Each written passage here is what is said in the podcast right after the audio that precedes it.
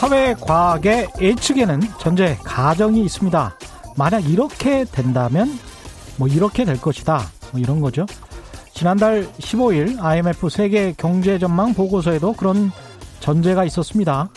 미국 시장이 상반기 6월까지 락다운을 한다는 전제가 그것입니다. 하반기부터 락다운이 풀린다는 가정에 기반한 보고서가 IMF 세계 경제 전망 보고서입니다. 그런데 당장 이번 달부터 5월부터 미국 수십 개 주에서 락다운 사회적 봉쇄 조치를 해제하고 있습니다. 게다가 코로나19 치료제 소식도 들려오고 있죠. 1년 6개월은 걸릴 것이다. 고 했던 백신도 올 연말 대량 생산 가능할 수도 있다. 이런 소식들이 들려오고 있습니다. 뭐가 맞고 뭐가 얼마나 틀릴지는 아직 모르겠습니다. 그러나 언론이 경제학자들이 내놓은 보고서의 의미, 전제나 가정들을 전부 다 무시하고 미래의 예측을 마치 기정사실화해서 예측이 마치 팩트인 양 그렇게 보도한다면 그건 매우 현실적이지도 못한 겁니다. 주의 깊게 봅시다. 예측이란 가정에 기반한 숫자지만 현실은 그 숫자를 끊임없이 무참히 무너뜨리고 있습니다. 근본적인 문제는 현재 우리는 현재 숫자를 결코 알 수가 없다는 것이죠. 네, 안녕하십니까. 세상에 이익이 되는 방송 최경련의 경제쇼 출발합니다. 저는 진실탐사 엔터테이너 최경련입니다. 유튜브 오늘도 같이 갑시다.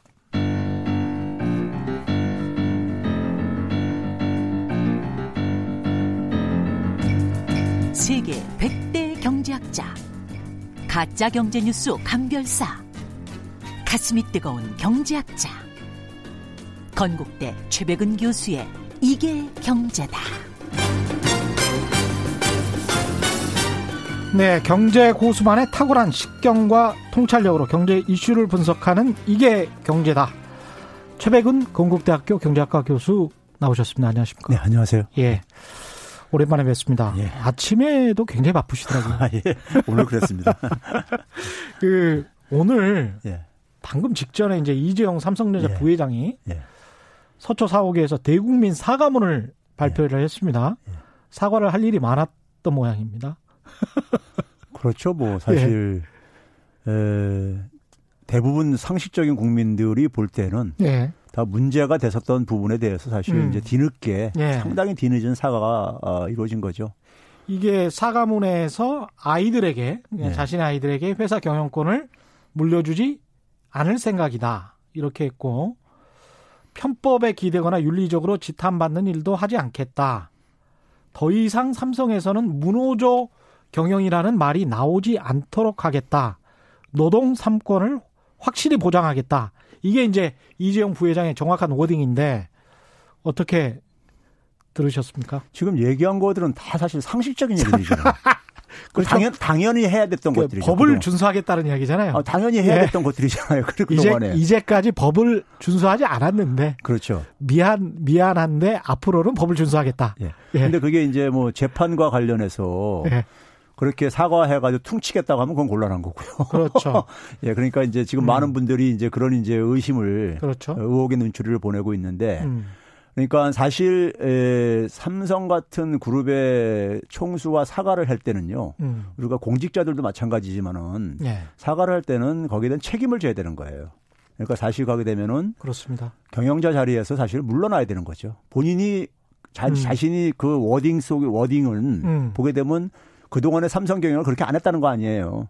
그렇죠. 예, 안 했다는 거잖아요. 거꾸로 얘기하면요. 삼성은 문호조 경영이었고 노동 예. 3권을 확실히 보장하지 예. 않았다는 이야기죠. 그리고 편법이라든가 뭐 살법 이런 예. 걸 했다는 거 아니에요 그동안에 그러니까요. 예. 법을 어기는 일을 하지 않겠다라고 예. 했으니까 경영 승계도 어쨌든 간에 굉장히 편법적으로 하고 뭐 이렇게 했다는 거 아닙니까? 그렇죠. 법을 그럼, 어겼다는 이야기죠. 그리고 그거를 인정한다는 얘기는 예. 인정한다는 얘기는 책임이 뒤따라야 되는 거죠. 그렇죠. 그 말로만 그 사과하는 것은 사실 예. 의미가 없죠. 그건 사실 어. 애들이 어. 하는 얘기고 예. 애들이 그러니까 우리가 음. 미성년자들이 자라는 과정 속에서 그러니까 우리가 뭐 실수할 수도 있고 그러니까는 그런 음. 거고 적어도 이제 성인이나 특히 뭐냐면 사회적으로 책임 있는 조직의 장들은 그렇죠. 그걸 인정했을 때는 거기에 대한 음. 응분의 음. 책임도 어, 뒤따라야 되는 거죠. 그렇습니다. 예. 그리고 또 한 가지 지적해야 될 게 개인적으로는 그 하도급과 관련돼서 아무런 발언을 하지 않았다는 것도 조금 좀 아쉽습니다. 저는. 예. 그게 아마 그러니까 그 준법 감시에서 그 얘기가 빠져 있기 때문에 하는 게 아닌가. 준법 감시에서 예. 어, 요구한 것만 제가 볼 때 지금 사과한 것 같아요. 사회적으로 당장 영향을 미칠 수 있는 경제적으로 영향을 네. 미칠 수 있는 것은 사실은 삼성이 하도급 관련해서 맞습니다. 제대로 예. 공정 경쟁을 하고 예.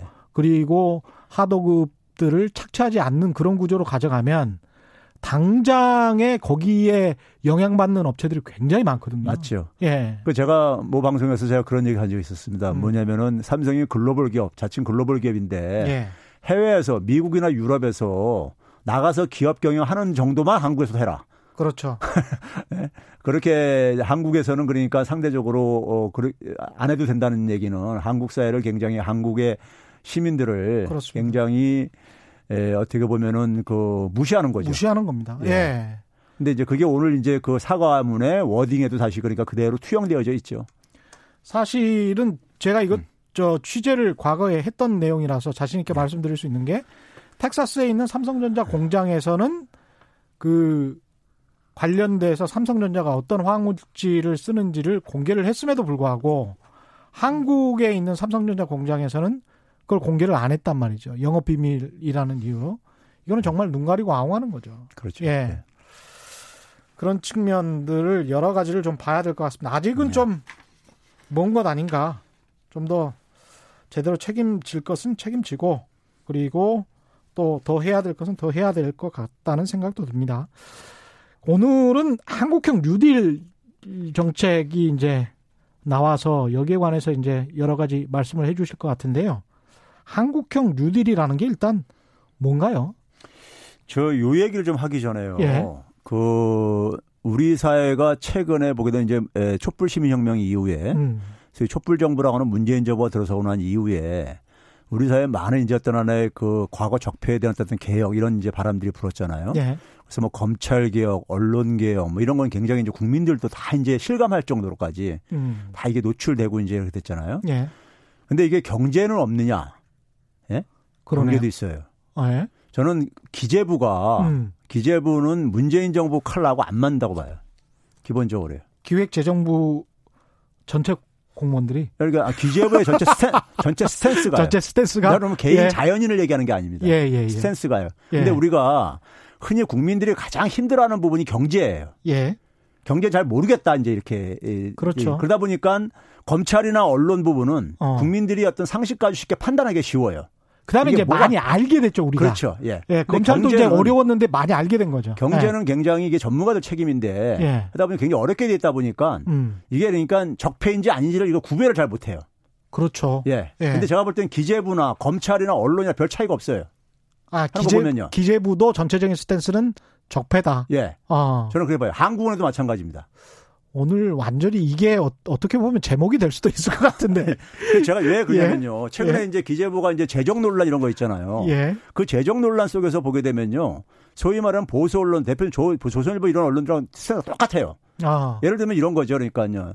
어, 정부 이제 그러니까는 부채 늘리지 말아라. 음. 부채에 대해서는 우리 국민들이 뭐 가게든 기업이든 간에 정부든 간에 부채에 대한 부정적인 이미지를 갖고 있잖아요. 그렇습니다. 그러니까 부채 늘어나는 그 부정적인 이미지를 이용을 해가지고 음.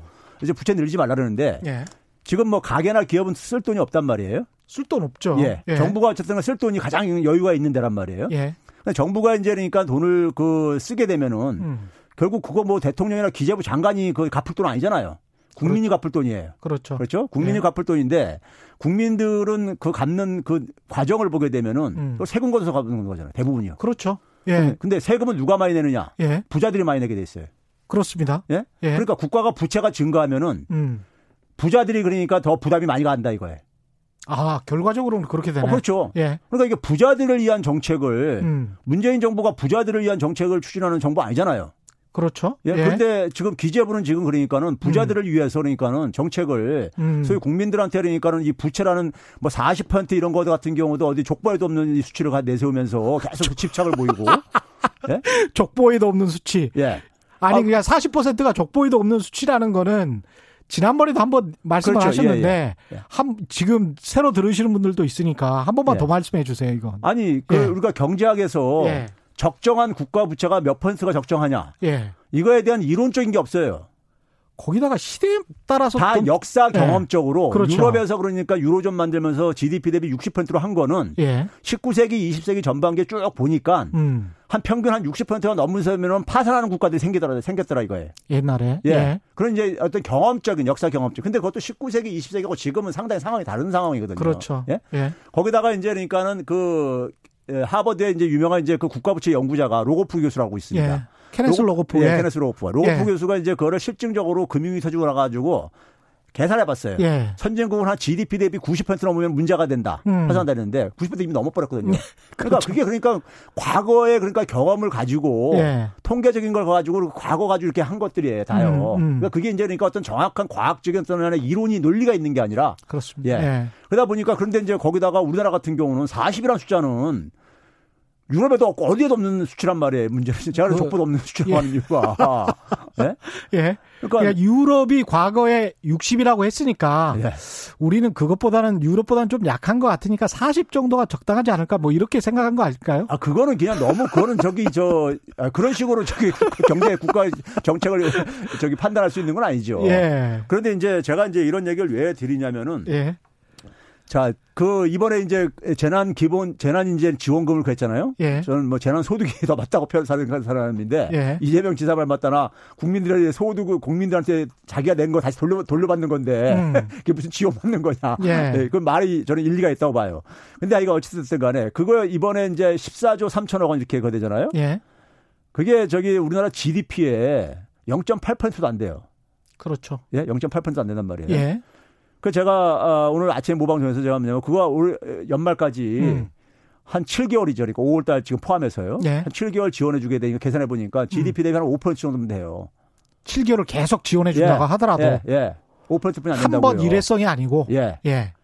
그리고 이제 뭐냐면 어? 제가 그 심지어 뭐냐면 이런 것도 계산해 봤어요. 지금 이제 그러니까 우리가 일자리 유지하는 것에 있어서는 다 지금 어, 반 반론이 없잖아요. 그렇죠. 그래서 지금 이제 우리가 제가 이제 실업이 IMF 때 가장 높았었던 달을 이제 기준으로 해가지고 계산을 음. 해봤어요. 네. 그랬을 때니까는 그 실업이 대량 사태가 났을 때 음. 그거를 이제 그러니까 어쨌든 정부가 일자리를 만들어주기 위해서 네. 일자리 만드는 방식은 뭐 시간에서 나중에 얘기하겠지만요. 네. 그럴 때 최소한 최저임금을 기준으로 해가지고 계산을 해봤어요. 음. 한 7개월 정도 그러니까 버틸 수 있는 거 해보니까요. 그게 한 14조 6천억 원 정도면 되더라고요. 음.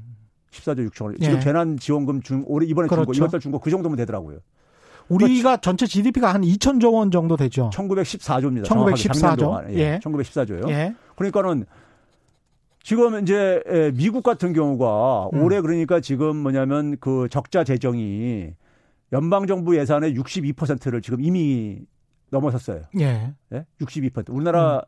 우리나라 저기 저 올해 저기 예산이 한 512조 이렇게 된다잖아요. 그렇죠. 예. 거기에 62%면요 얼마냐면요 거의 400조 정도 돼요. 음. 예? 예. 거긴 그렇게 지금 하고 앉았단 말이에요. 그렇죠. 우리나라가 가장 그러니까는 세계에서 보수적인 나라라고 하는 미국에서조차도 그렇게 음. 하고 있는데 기재부가 기재부가 도대체가 그게 누구 돈인데 그걸 자기들 마음대로 그러니까는 음. 브레이크 걸고서는 음. 지금 말로는 그렇게 하잖아요 지금요.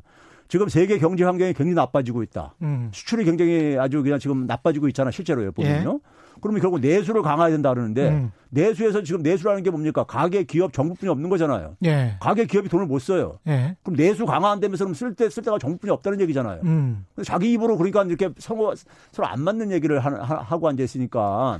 근데 네? 이제 이렇게 이렇게 주장하시는 분들이 있잖아요. 달러만 기축대화만 찍어낼 수 있고 우리는 원하는 그렇게 막 찍어내면 좀 위험한 거 아니냐? 자, 그게 이제 아까 했던 조선일보가요. 예. 4월 24일자에 음. 이런 얘기 했어요. 적자국채 발행한다는 얘기, 3차 추경하면서 적자국채 발행할 얘기를 하니까 예.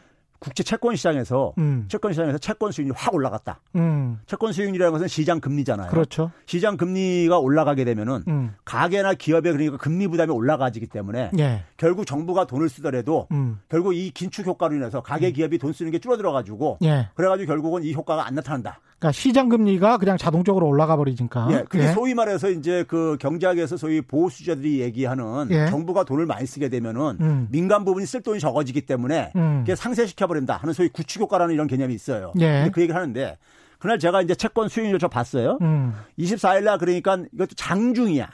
예. 장중에 잠깐 올랐다가 예. 24일 날 떨어졌었어요. 음. 떨어졌을 뿐만 아니라 4월 24일부터 지금 최근 5월 4일까지요. 4일까지 보게 되면 우리나라는 그러니까 3년물, 5년물 국채 그 수익률이 예. 떨어졌어요. 어. 미국은 미국은 저기 저 5년물은 변화가 없고 3년물은 올라갔고요. 음. 지금 무슨 얘기냐면 우리나라 국채가 더 인기가 있다는 얘기예요. 예. 실제로 보게 되면요. 지난해 연말 대비 올해 3월 달까지 음. 외국인들이 우리나라 국채를 9조 원이나 매입했어요. 그렇죠. 수익률이 떨어진다는 것은 찾는 사람들이 많다. 가격이 그러니까 예. 우리가 그렇죠. 예. 그러니까 우리나라 국채가 상당히 예. 인기가 있고 예. 그리고 기본적으로 그러니까 기본 기본적으로 그러니까 우리나라 저 이 그이 그, 저기 저 지금 이렇게 돈을 쓰더라도 음. 돈을 쓰더라도 그러니까 우리나라에 대해서 외국인들이 안전하게 보고 있다는 얘기예요. 그렇죠. 실제로 보게 되면 일본보다 우리가 국가 신용 등급이 두 단계는 높아요. 예, 그렇습니다. 예, 높고 그리고 그리고 아까 얘기했듯이 우리나라 흔히 학자들이 얘기하는 게 지금 기축통화 아니라는 얘기를 하고 앉아 있는데요. 음. 지금 그 우리가 달러 빚을 발행하자는 거 아니에요. 그렇죠. 원화빚을 바, 예, 발행하자는 원화빚을 발행하자는 거. 원화빚은요 예. 기본적으로 예. 한국은행에서 돈 찍어가지고 해결할 수 있는 거예요. 그렇죠. 그렇잖아요. 예. 기업이 예를 들어서 그러니까 삼성 같은 데가 원화빚을 못 갚게 됐어. 그리고 살리고 싶으면은 돈 찍어서 음. 융자해 주면 돼요. 그렇죠. 그런 예, 거예요. 예, 예. 우리가 외환이기 때는 달러 음. 빚을이었기 때문에 음. 달러는 우리가 그러니까 만들어낼 수 없는 돈이니까. 그렇죠. 그러니까 우리가 이게 파산이 일어났던 거예요. 음. 근데 지금 뭐냐면 기축통화가 아무 관련이 없는 거고. 예. 예? 거기다가 이제 뭐냐면 이 사람들이 얘기하는 것은 소위 말해서 원화 가치가 폭락해서 외국인들이 떠난다 그러는데 음. 제가 앞에서 얘기했듯이 외국인들이 떠나긴커녕 음. 지금 더, 더 들어오고 앉았단 말이에요. 한국 국채가 굉장히 인기가 좋단 말이에요. 미국 국채가 더 인기 좋다고 지금요. 그러니까 상대적인 것 같아요. 경제라는 게 네. 상대적으로 이쪽이 한국이 펀더멘탈이 괜찮고 코로나 19도 잘 이겨냈고 경제 성장률도 뭐 IMF 보고서에 나왔듯이 우리가 마이너스 1.2% 정도 예상을 하고 네. 미국은 5.9 마이너스 그리고 전 세계적으로 선진국들은 마이너스 6.1 이렇게 예상을 했었단 말이죠. 그러니까 선진국들 중에서는 한국이 그래도 제일 나은 걸로 지금 다 아니, 예상을 하고 제가, 있고 지금 제가 볼 때는요. 예. 소위 이그이 그, 이 엉터리 경제학자들이 음. 과거 20세기의 교과서에 있는 얘기를 가지고 지금도 여전히 재단을 하고 있는 것 중에 하나가 뭐냐면요. 예.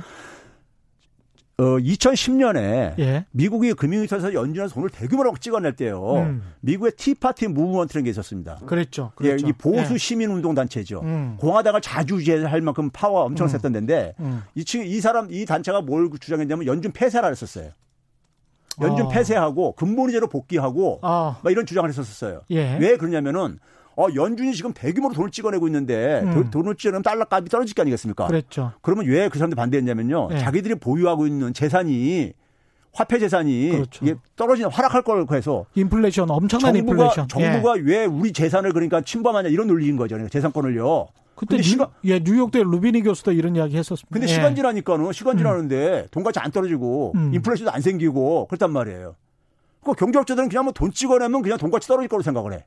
근데 지금 우리가 4월 달만 해도 소비자 물가가 0.1% 디플레이션 걱정할 지금 이런 상황이란 말이에요. 그렇죠? 그렇죠. 그러니까 예. 좀 제발 좀 그러니까 좀 이 그 책임질 수 없는 얘기로 그러니까 좀 국민들 그러니까 겁박하고 그러지 말고 기재부 관료가 음. 좀 그러니까 너무 이게 저기 그 국민들한테 사실 제가 볼 때 겁박을 하는 거예요. 그러니까 이게 국가 부채가 이렇게 증가하게 되면 우리 국가 거덜난다 이런 식의 협박을 하고 앉아 있는 건데. 그렇죠. 그 예. 말을 계속 하는 거죠. 근데 사실은 예. 뭐냐면은 국가가 돈을 쓴다는 것은 어떻게 보면 소득 재분배 측면도 있는 거예요. 네, 경제 성장률 제고라는 측면도 있고. 아니 그것도 예. 있고 아까 얘기했듯이 국가 부채는 나중에 갚을 때 부자가 더 많이 갚아야 되는 거예요. 부담을요. 음. 예? 그리고 제가 볼 제가 볼 때는 우리나라 한 40한 4%는 면세 면세점 저기 저 이하 저건데 면세자 면세자들인데 그렇죠. 그, 그분들 솔직히 말해서 그 추세가 계속 간다면 걱정할 필요도 없는 거예요. 솔직히 말해서요. 근데 그분들이 왜 저희 나라비 그렇게 걱정하는지 전 모르겠어요. 오히려 오히려 그런 측면이 있네요. 예, 일단은 그리고, 예. 예. 또 하실 말씀 있습니다. 예, 그리고 예. 이제 오늘 이제 주제 오늘 주제 오늘 주제는 이제 한국형 뉴딜인데 예.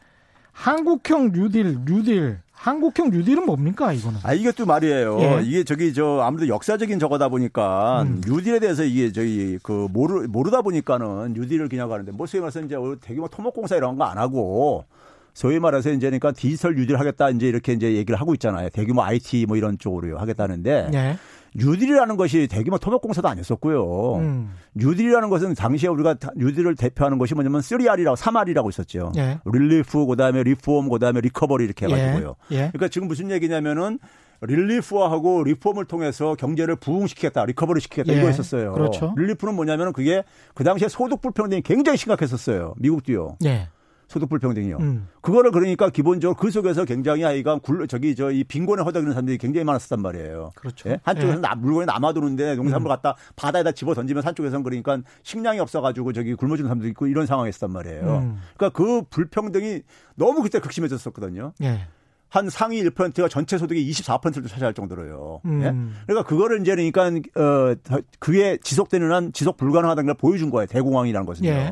그래서 그거를 이제 개혁하겠다는 것이고 그런 것들을 그러니까요. 음. 그걸 개혁하기 위해서 소위 말해서 20세기에 우리가 알고 있는 현대 그러니까는 제도들 노사관계 제도든 복지 시스템이든 이런 게 그 당시 다 만들어진 겁니다. 예. 그러니까 미국의 사회보장 제도도 그때 만들어진 거고 음. 소위 말해서 그러니까는 이 그 노사관계법 우리가 와그너법이라든가 이 저기 이 공정관계 공정노사관계도 그 당시 만들어진 거고 예. 그리고 최저임금제도 그 당시 만들어진 거고 다 그때 만들어진 거란 말이에요. 음. 지금 뭐냐면 제도를 사회 경제의 기본적인 체질을 다르게 개선한 거란 말이에요. 예. 이게 그러니까 과거와 같은 방식으로는 안 되겠다 해가지고 음. 당시에도 루즈벨트가 추진했을 때 연방 대법원들이 그거 가지고 에, 그 반기를 두고 그랬었죠. 네. 그 불법 저기 저, 저 법에 위배 안 됐다 이렇게 해 그랬었죠. 그 음. 그 당시 미국도 적폐들이 그랬던 거예요. 그러니까 똑같죠. 안 그러겠습니까? 그 기득권을 그러니까는 그 네. 기득권을 누렸던 사람들이 음. 개혁을 한다니까요. 네. 네?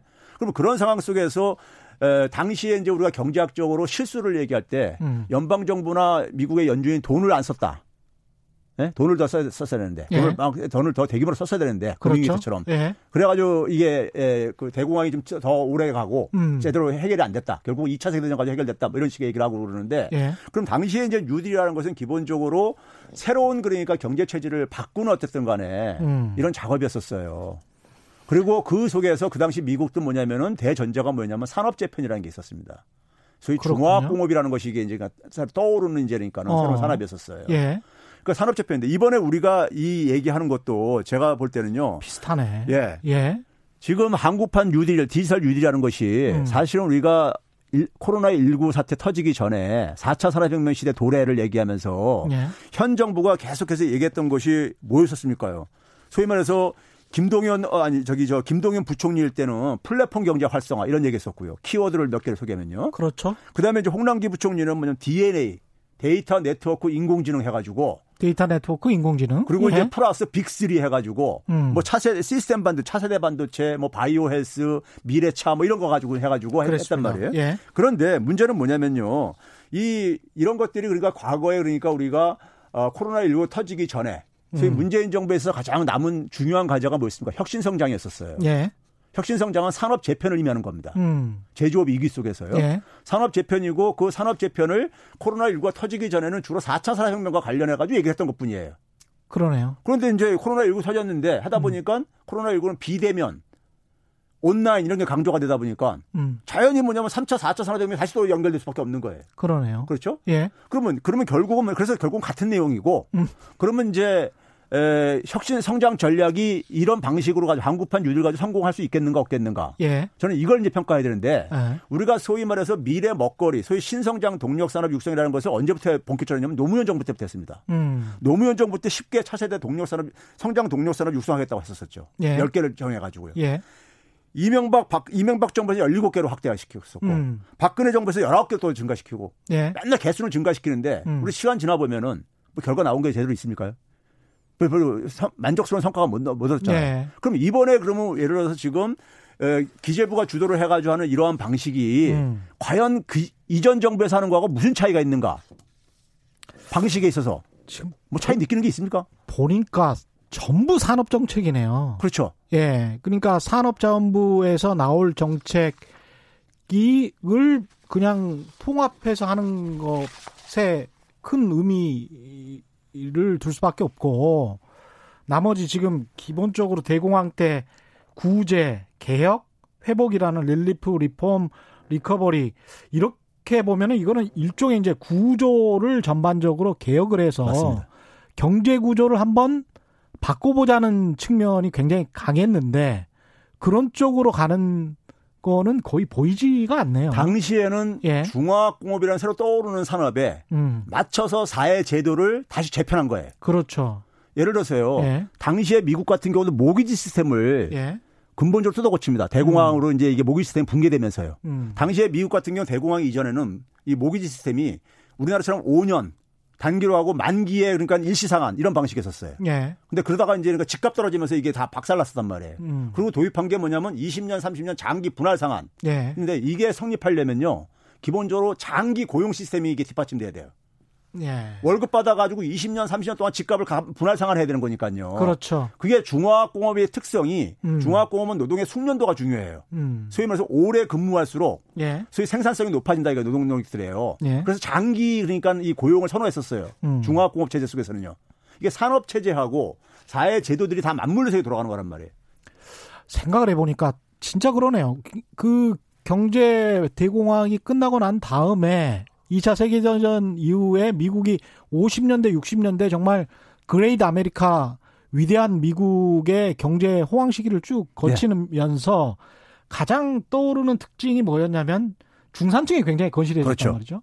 그리고 임금이 굉장히 많이 네. 올랐어요. 네. 근데 이제 이게 미국 특징도 80년대 말 이후부터 그냥 임금이 계속 저렇게 별로 오르지가 않고 중산층이 이렇게 두텁게 형성되지 못하면서 빈부격차가 굉장히 크게 났는데 그때 경제 대공황 때도 1%가 24%를 차지했다. 예.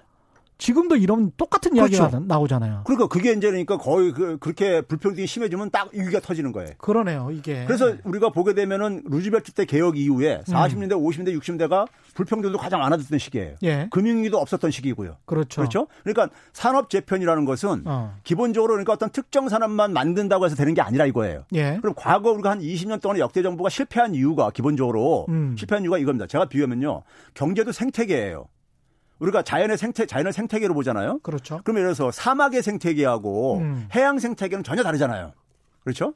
그러니까 생태계라는 것은 기본적으로 뭡니까? 생태계 안에 동물이나 식물이나 생명체들이 있죠. 예. 그리고 그 동물과 식물들이 상호 의존하고 영향을 받는 주변 환경들이 있죠. 예를 들면 음. 기후, 토양, 뭐 물, 뭐 이런 것들이 있을 게 아니겠습니까? 예. 그렇죠? 이런 것들이 하나의 유기체적으로 집합체를 음. 이루는 것이 생태계란 말이에요. 개념이란 말이에요. 예. 그럼 경제도 마찬가지입니다. 음. 경제도 마찬가지로 우리가 제조업 생태계라는 거하고 지금 정부가 육성하려고 하는 그러니까 소위 디지털 생태계라는 거하고 예. 이걸 보게 되면은 음. 이게 같은 생태계면은 그냥 과거에 제조업 육성하듯이 했으면 돼요. 그렇죠. 근데 문제는 뭐냐면은 제조업 생태계하고 디지털 생태계가 전혀 다른 생태계라고 한다면은 음. 예를 들어서 사막에 사는 동물을 저기 해양 동물을 가지고 사막에. 사막에 다 갖다 던져 놓으면은 말라, 제대로 과학했느냐고요. 말라 죽죠. 그렇죠. 그렇게 예. 될 수밖에 없잖아요. 음. 그러면 지금 정부가 하는 건 뭐냐면 한번 봐보세요. smart city, 뭐 그다음에 IoT, 그러니까 뭐 사물 인터넷 이런 거 예. 한단 말이에요. 그런 그런 것들을 과거 정부에서도 계속 해서 해왔었었죠. 원격 우려 이야기도 나오고. 그렇죠. 그런 예. 것들 하잖아요. 음. 근데 문제는 뭐냐면 그 속에서 살아가야 되는 사람들, 음. 사람들과 그다음에 기업 조직, 제도 이런 것들이 그러니까 과거 건 그대로 놔두고 예. 그것만 새로운 산업만 이렇게 갖다 붙이면은 음. 이게 그러니까는 새로운 산업의 어떤 재편이 이루어지느냐 이게 지난 20년에 우리가 실험 속에서 처절하게 그러니까 실패한 저건데 똑같은 방식으로 지금도 여전히 이렇게 접근하고 있다 이거예요.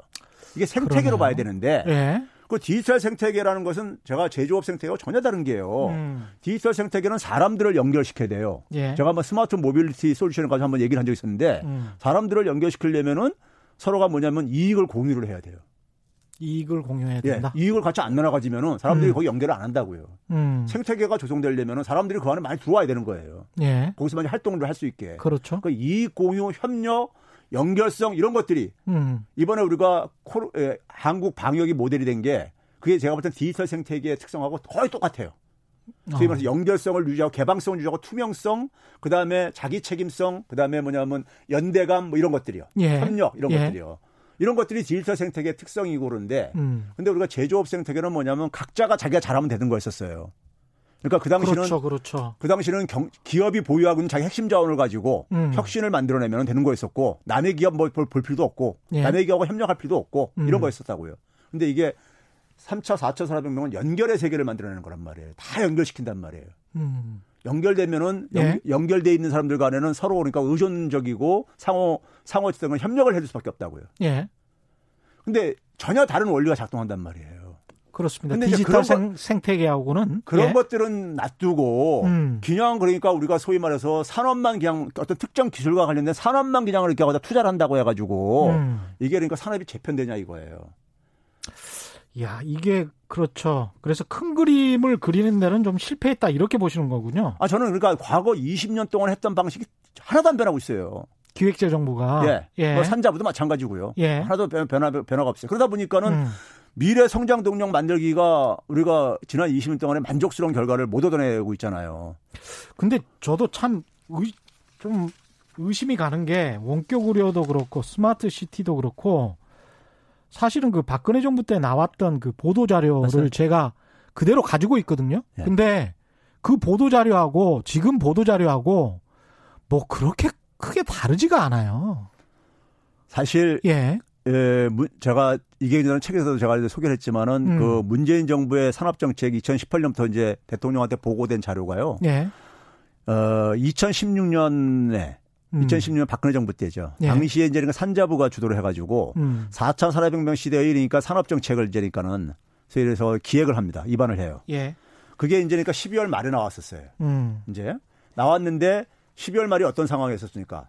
박근혜 탄핵 막 이렇게 막 그러면서 맞아 전국이 그렇죠. 막 저, 저, 저기 아주 그냥 격동에 저가 있었잖아요. 예. 네?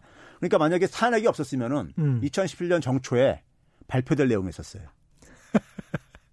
그거를 이제 대통령이 바뀌자 발표가 안 되다 보니까 예. 척생수랍에다 집어넣었다가 예. 이제 대통령 바뀌면서 거기에 일부가 좀 이제 이제 칼라가 더 덧해져 덧칠해져 가지고 인공지능 음. 같은 거 들어가고 음. 뭐 들어가 가지고 그게 다시 또 세상에 다시 에, 돌아온 거예요.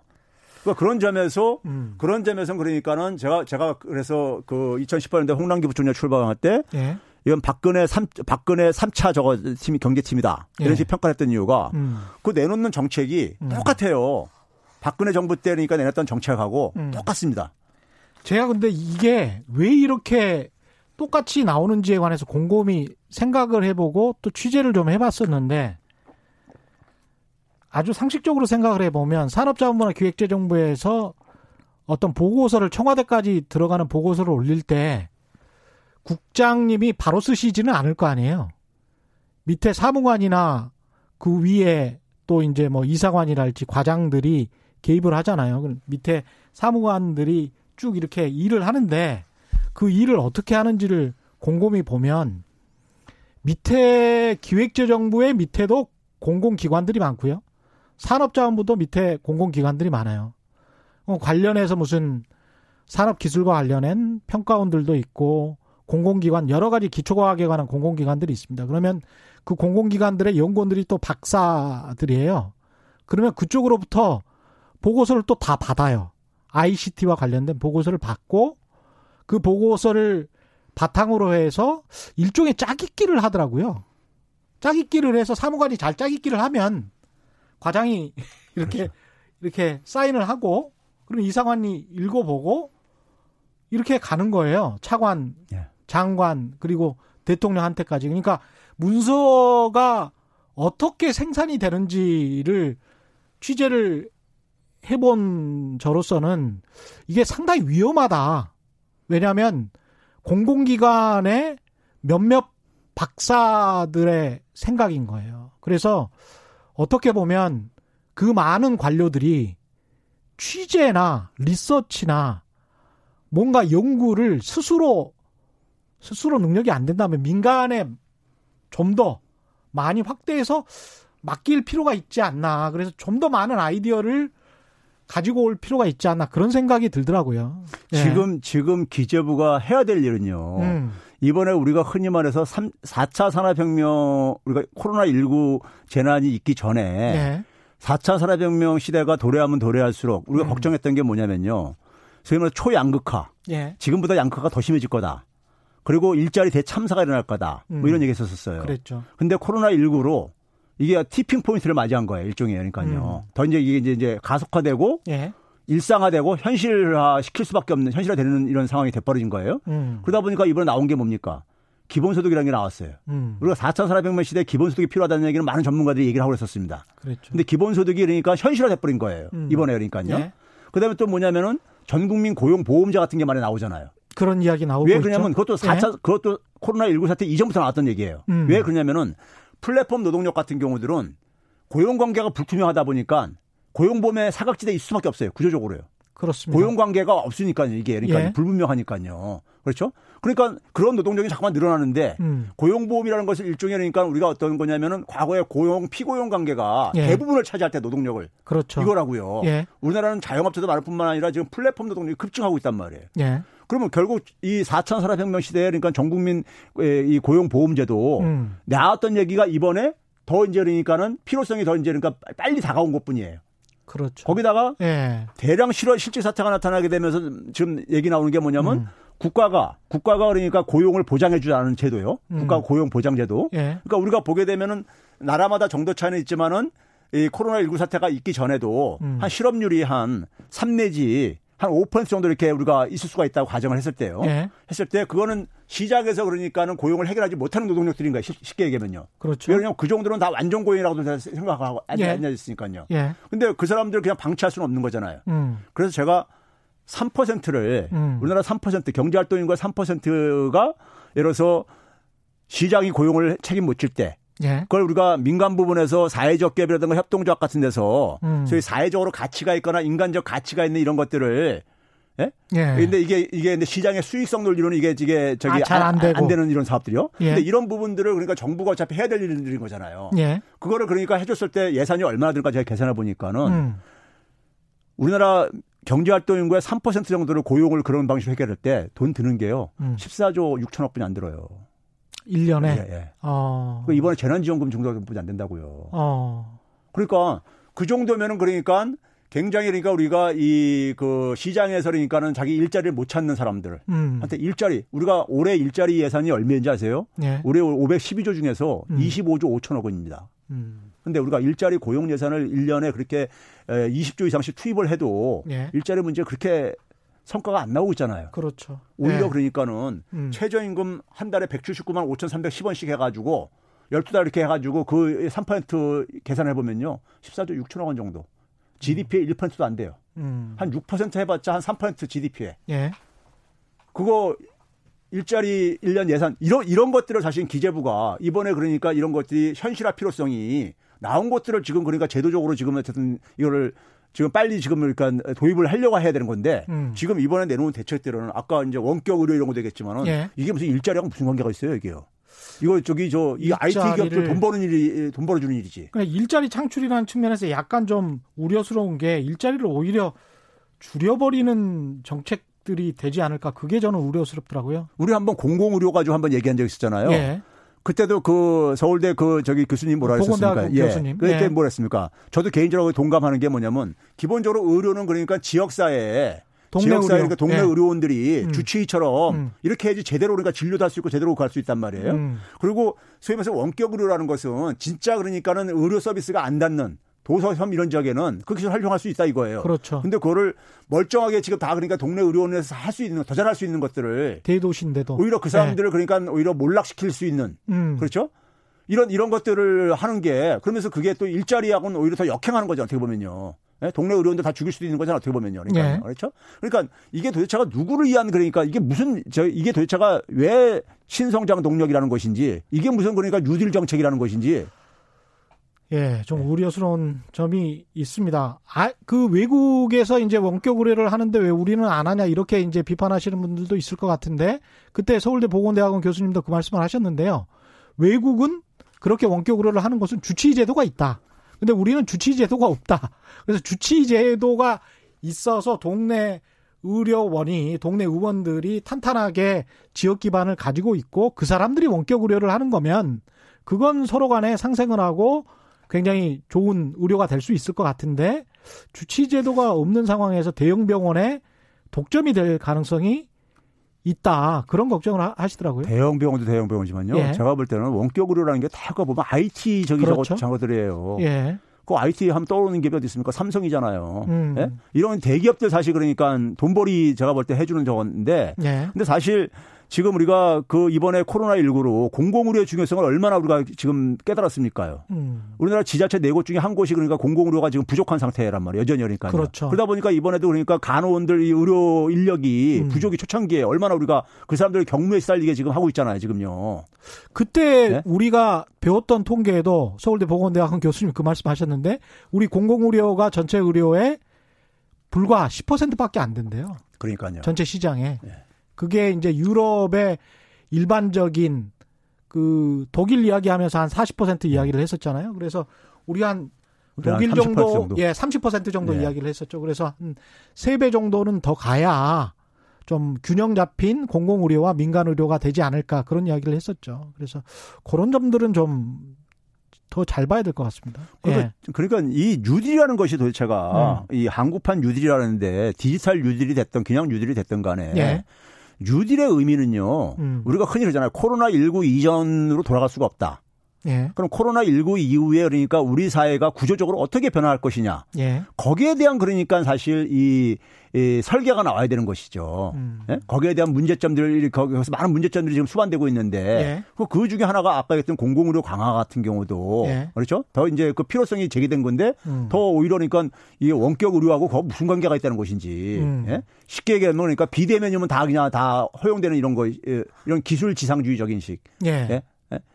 예? 근데 이제 그게 사실 그걸로 인해 가지고 무슨 일자리가 창출되고 무슨 그러니까 그거 가지고 저기 저 저는 저는 GDP가 더 증가할 건지도 모르겠고요. 예?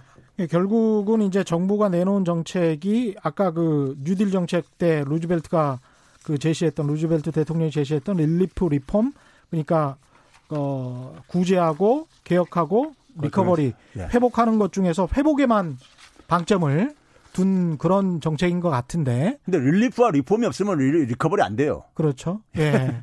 도수연님이 그런 의미에서 구조 개혁을 우리도 앞으로 필요하다고 보는데 구체적으로 어떤 구조 개혁이 필요하다는 건지 이렇게 질문을 하셨습니다. 도수연님은.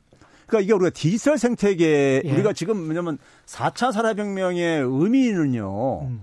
3차 IT 혁명을 주면 3차 산업혁명이 됐던 것이 뭐냐면 기술적으로 세상을 연결 가능하게 해준 거잖아요. 예. 인터넷이라는 이런 것들이요. 음. 4차 산업혁명은 그걸 이제 우리 그걸 이제 그러니까 눈치챈 기업인들이 주도를 해가지고 음. 소위 플랫폼 사업 모델이라는 것이 예. 사람들을 연결시키는 거예요. 음. 세상이 기술적으로 연결됐다고 해서 사람도 연결되는 건 아니에요. 자동적으로요. 예. 사람은 내가 거기에 필요성이 있어야지 연결하는 거니까요. 음. 그러니까 사람을 연결시키려니까는 사람을 연결시켜야지만이 디지털은 내가 하나 생태계로 이제 출발이 되는 거예요. 그렇죠. 사람이 모여야지 생명체들이 어니까요. 예. 그렇죠? 그러면 그 사람들이 모이게 하려면 어떻게 되냐? 내가 거기에 뭔가 내가 받는 혜택이 없으면은 거기 왜 들어가냐 이거예요. 예 연결할 거냐 이거예요. 그렇죠? 그렇습니다. 그래서 이게 이 공유라 이거예요. 음. 연결시키려면은 음. 다 우리가 연결돼 있다고 해보세요. 예. 연결돼 있다고 하면은 이쪽이 이익 보면 이쪽도 이익 같이 보고 이쪽이 피해를 보면 같이 피해도 전념이 되고 그러는 거예요. 그렇죠. 연결이 된다는. 과거 산업사회는 이게 다 구분 분리할 수 있다고 생각한 거예요. 그렇습니다. 예? 예. 그래서 우리가 중심주의 논리였었고 음. 기계관적인 세계관 우리 이런 얘기를 했던 게 바로 그런 거죠. 음. 근데 이게 연결의 세계에서는 연결의 세계에서는 혜택도 같이 보는 거고 예. 피해도 같이 전염 효과가 이번에 코로나 19처럼 전염 효과도 그렇습니다. 같이 나타나고 피해도 그러니까요. 예. 그러면 그런 상황 속에서 결국 어떤 거겠습니까? 전체 이 네트워크 이, 이 생태계를 건강하게 음. 유지하려면은 각 그 구성원들은 자기 책임을 자기가 해야 되는 거죠. 예. 하는데 뭐냐면은 그러려면은 그런 자기 책임을 요구하려면은 음. 자기가 힘들 때 같이 같이 함께 간다는 예. 그 연대감도 같이 이게 수반돼야 되는 거죠. 예. 연대감 없으면 누가 거기에 협조를 하려고 그러겠어요. 음. 그렇죠? 그 이게 이제 일종의 구제 개혁 회복 이거를 다 같이 해야 되는 측면이 있는데 항상 우리가 뭐 돈 문제, 재원 마련 문제 여기에 관해서 이제 고민을 안 할 수가 없습니다. 이번에 이제 추경을 한 세 번 이상 편성을 하고 앞으로도 또 추경 할 수도 있을 것 같은데 어떻게 보십니까? 이 돈 문제는? 아니, 그러니까 추경 문제는요. 예. 지금 우리가 그 동안에 2차 추경까지 했잖아요. 예. 근데 그게 투입한 게 GDP 음. 대비요. 예. 0.7 그러니까 우리가 일반 국민들이 총액만 생각하는데 음. 세출 구조 조정한 게 많아요. 그 추경 규모 중에서 이번에도 14조 3천억 원 중에서 음. 적자 국채 발행한 것은 3조 4천 3조 2천 원인가 그 3조 원 좀 넘는 것뿐이 안 되잖아요. 아, 예, 3조 원밖에 안 되는군요. 예, 남은 예. 세출 그 세출, 예산 잡은 예. 거를 그럼 예. 그거 이쪽 주머니에서 어, 돈, 돈 집어있고 이쪽 주머니 빼고 그런 거예요. 그러네요. 예. 그러면 정부가 그러니까 쓸 돈 중에 많은 부분들이 그러니까 그것이 어쨌든 경제 경기 부양의 효과가 연결될 수 있는 건데 음. 그걸 줄이고 음. 이쪽에서 그러니까 좀, 좀 보이고 이렇게 한 거란 말이에요. 그러니까 새로 적자 국채를 발행해서 새로 진짜 신권 화폐가 투입되는 거는 3조 원밖에 안 된다는 거죠. 그렇죠. 그래서 그걸 제가 계산해 보니까 2차까지 예. 하는 부분 속에서 우리나라 음. GDP 대비 한 0.7%뿐이 안 늘었어요. 미국이 13.3% 정도 지금 현재 4차까지 해가지고요. 13%가 넘었습니까? 네, 넘었어요. 그제 제가 네. 11%뭐 이랬던 것 같은데 네, 계속 13.3%까지 됐습니다. 지금 3조 달러 지금까지 지금 근접하고 있으니까요. 13조 달러. 아니, 아니 3조 달러. 3조 달러. 예. 예. 근데 그게 GDP 대비 그러니까 한 13%가 조금 넘는 규모입니다. 그렇죠. 예. 예. 근데 이제 우리는 뭐냐면 1%도 안 돼요. 예? 예. 1%도 안 된다고요. 돈을 안 예. 쓰고 있다고요. 음. 예? 그러니까 근데 뭐냐면 우리가 훨씬 더 돈 쓸 여력은 많은데 지금요 선진 국가들이 음. 아까 이제 모두에 이제 그런 얘기 했잖아요. 올 하반기부터 이제 어쨌든 간에 lockdown이 풀리고 lockdown이 풀리고 예. 경기가 회복된다는 걸 전제로 해 가지고 계산한 수치가요. 예. 올해 선진국 평균 국가 부채가 GDP 대비 한 22% 포인트가 증가할 걸로 예상을 해요. 아, 22%올 1년 사이에. 포인트가 예. 예? 90%한 90%좀 넘는 수준에서 예. 이제 110%가 넘는 수준으로 이제 그러니까요. 평균 90% 예, 수준이었는데 평균이요. 110%. 예. 근데, 근데 우리나라는 국권이 한 40%대. 그래, 40%안 됐던 선수에서 기껏 해봤자 제가 볼 때는 우리가 한 10%는 그래도 50%잖아요. 그래도 선진국보다는 그래도 2분의 1도 안 되는 거예요. 허리띠 졸라매기에는 세계 최고네. 그렇죠. 1등이래, 1등. 예? 그 제가 볼 때는 그게 예? 그게 부자들의 논리라 이거예요.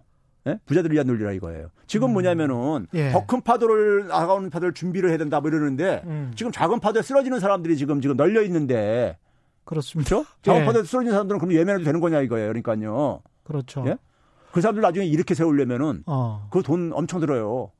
예? 그리고 그게 가령 그 100만 명, 200만 명의 일반 시민들이 아니고 매출 1조 원이나 10조 원의 어떤 기업이었다면 이렇게 가만히 있었을까 이런 생각도 듭니다.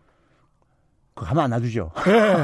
아니 매출 아니, 10조 원의 기업이 우리나라가 예. 기재부가 무슨 정책을 할 때요. 예. 기업한테는 얼마나 관대한 정책들을 쓰는데 그래요. 지원하는 거 보면은 예. 예. 기업 지원하는 거에 대해서는 아주 그냥 저기 저 적극적이에요. 음. 일반적으로 보게 되면은 자영업은 뭐 500만 명이 넘는 제가 볼 때는 예. 제가 볼 때는 지금 이제 가게하고 자영업 경제인 취약계층은요. 정부가 재정 투입해 가지고 음. 견딜 수 있게 해줘야 되는 것이고요. 그렇죠. 기업들은 한국은행이 나서서 음. 회사채를 매입을 해줘야 돼요, 무전이요. 예를 들어서 음. 한국은행법 가지 못한다 그러면은 예. 산업은행하고 IBK 있잖아요. 예. 산업은행은 그러니까 우리가 대기업들이 하는 게 주로 기관 산업들 이런 것들이잖아요. 음. 거기 자금 가는 데가 산업은행이잖아요. 그렇죠. IBK는 뭡니까? 중소기업은행이잖아요. 그렇죠. 이게 그러니까 중소기업 담당하는 데라고요. 예. 그러면 이쪽에다가 산업은행이나 중소기업은행은 그러니까 한국은행이 돈 지원할 수 있어요. 음. 같은 은행이기 때문에. 예. 그렇죠? 그리고 이, 이 산업은행과 중소기업은행이 그러니까 회사채들 매입을 해줘가지고 음. 코로나 19 이전까지 멀쩡하게 돌아가던 회사들 같은 경우는 그 매입해줘가지고 일단 버티게 해줘야 되는 거라고요. 예. 그 기업이 무너지게 되면 대량 실질 사태가 나오니까요. 그렇죠. 그건 한국은행이 해야 된다고요. 그것까지 재정이 재정을 사용하려 할 필요 없이 재정은 그러니까 경제인 음. 취약계층들 예? 여기에 이제 그러니까는 소득 음. 지원이라든가 예? 이런 쪽에 그러니까 에, 그다음에 이제 그러니까 일자리 유지, 이, 유지에 음. 예? 일자리 그러니까 이 유지에 그러니까는 재정은 투입을 해야 되는 것이고요. 그러면은 제가 볼 때는 우리는 굉장히 효율적으로 재정을 사용을 해도 음. 아까 계산해봤듯이 예. 10%도 안 써도 저 우리는 다 해결된다 이거예요. 연말 올 연말까지 버틸 수 있다 이더라고요. 네, 자영업이나 극빈자 아주 지금 힘드신 분들 같은 경우는 정부의 재정을 투입을 하고 그 다음에 이제 중소기업이나 대기업이 힘들어지면 고용을 연계해서 그렇죠. 고용을 연계해서 이게 중요합니다. 이게 미국도 실제로 하고 있고요. 그렇죠. 예. 예. 고용을 유지하는 조건으로 돈을 몇조 원씩 지급을 해주고 있습니다 지금. 예, 빌려주고 있습니다. 그렇죠. 예. 그래서 그게 왜 그러냐면은 저기 예. 저그 그 사람들이 실직 사태가 됐을 때 예. 그 사회적 비용이 너무 많이 들기 때문에 그런 거예요. 그렇죠. 예. 예. 그래서 고용을 유지하는 조건으로 그렇게 하면 그거는 한국은행에서 KDB나 그렇죠. 예, IBK에 중소기업은행에 예. 예. 지원을 해줘 가지고 예. 그쪽에서 기업을 지원해 주는. 우리나라 한국은행은 지난 2월달, 3월달 사이에 2조 2천억 원 정도가 통화량을 줄였어요. 예? 예. 지금 뭐냐면 연준이나 음. 지금 일본이나 유럽중앙은행은 지금 음. 돈을요. 지금 저 연준만 하더라도 2조 한 5천억 예. 달러 더 찍었습니다. 알겠습니다. 오늘 말씀 여기까지 해야 되겠습니다. 지금까지 최백은 건국대학교 경제학과 교수와 함께했습니다. 고맙습니다. 네, 감사합니다. 예, 오늘 밤 10시 최경량 이슈 오도독 유튜브에 업로드 됩니다. 최경량의 이슈 오도독 오늘 밤 10시 최강욱 당선자와 함께 검찰 개혁 시리즈 2편 심도 있게 대화 나눠보겠습니다. 오늘 3,400명이나 유튜브에서 접속을 해서 동시 접속해서 최고 기록 최경량의 경제쇼 오늘 여기까지입니다. 예, 지금까지 세상에 이익이 되는 방송 최경량의 경제쇼였습니다. 고맙습니다.